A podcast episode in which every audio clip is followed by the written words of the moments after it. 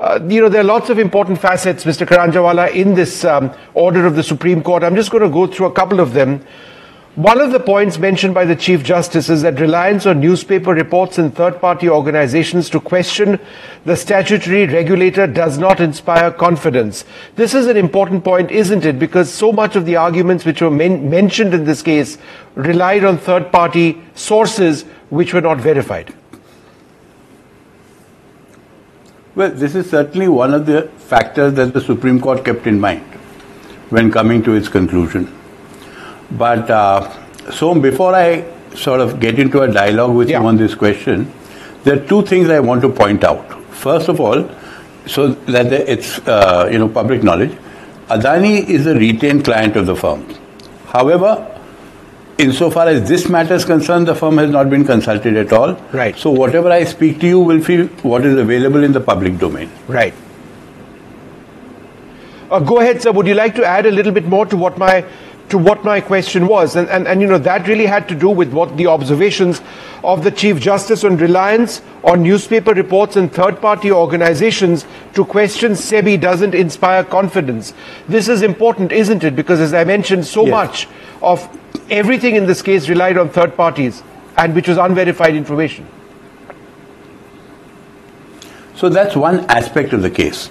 But the real heart of the matter lies somewhere else. Yes it lies in the following things. There were, as far as SEBI was concerned, 24 investigations against the Adani Group, out of which today 22 are completed, and the Adani Group has succeeded in those investigations. SEBI itself, at the end of those investigations, came to the following conclusions. And this has really nothing to do with what is uh, reported in newspapers and otherwise. So the conclusion is dehors that. The conclusion was and is very clear. One, that the Adani Group did not, as far as SEBI is concerned, one, that the uh, Adani Group did not violate and no law was violated in the rise of the share prices of the Adani Group. Two, as far as the Adani Group was concerned, no investment laws were violated. Three, as far as the Adani Group is concerned, the requisite information that they gave was adequate and accurate. And four, Again, as far as the Adani Group was concerned, they did not violate the minimum public shareholding which was required. These investigations have been concluded by SEBI, and the Supreme Court has chosen not to interfere with these findings. So, as far as SEBI is concerned, and in a sense, it has also, these findings have now received the imprimatur of the Supreme Court because they have declined to interfere in the same two other investigations are pending. Mm-hmm. Those two investigations, when they come to a conclusion, we'll see what SEBI has to say on that. Insofar as there were three other challenges as far as the petitioners were concerned. The first challenge the petitioner said was that this should not be investigated by SEBI, but should be investigated by an SIT. Yes. The court has declined to interfere and has said no, SEBI is the correct authority to adjudicate. Secondly, what the uh, petitioner said was that there were two amendments made one to the SEBI Foreign Portfolio Regulation of 2014 and the SEBI Listing Obligations and Disclosure Requirements of 2015. The petitioners came to court saying that these amendments were wrong, they should be revoked, and, the, and a different uh, law should be put in place. On this, again, the Supreme Court has refused to interfere, saying that regulations made by SEBI are a part of delegated legislation and we will not choose to interfere in the same. So, this is in a nutshell basically what has happened today. As you rightly said, obviously it's a big relief for the Adani Group and also for their shareholders. So the other point that one of the several other points mentioned by the Supreme Court was this. The government and SEBI need to look into if there was any infraction of law by the Hindenburg report on short selling, and if so, take action in, in accordance with, with law. Is this not critical? Shouldn't somebody be punished? You know, for, for any number of people have lost no, their money in this entire so, thing. So first, so first, while the government will look into it, they'll first have to see whether there's any infraction of right. law. And if there is an infraction of law, is there infraction of the law as is valid in India? And then, of course, the law will follow its own course. And if some wrongdoing has happened, those people will be uh, punished. But that investigation is still to happen. Right. Was there an infraction? Was it illegal? And so on.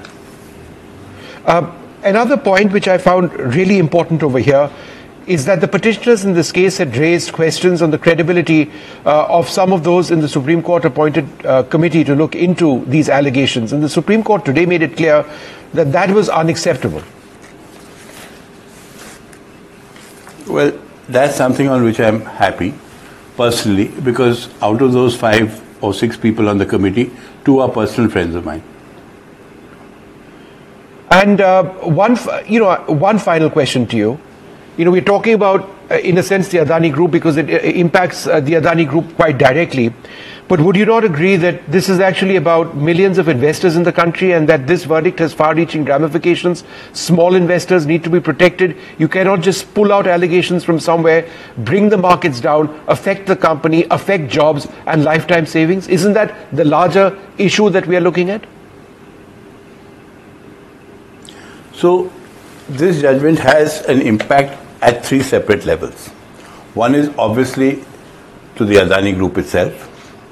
Secondly, to the shareholders in the Adani Group. But the third impact is a slightly larger one to the market, to the market at large. And the message that goes out is that the market today is large enough and resilient enough to withstand such aberrations. If something goes wrong, it will be rectified and the system is sufficiently healthy to take care of any aberration of this kind if it happens again. Also, next time round, if a similar report is made about another group, perhaps the reaction of the public at large will be with more cautious. You know, one final question to you. Again, an important part of this. The Chief Justice saying, before concluding, and this is towards the end of the judgment, public interest jurisprudence was developed to provide access to ordinary citizens. Petitions which lack adequate research and rely on unsubstantiated reports cannot be accepted. Is this not a strong message to the legal fraternity?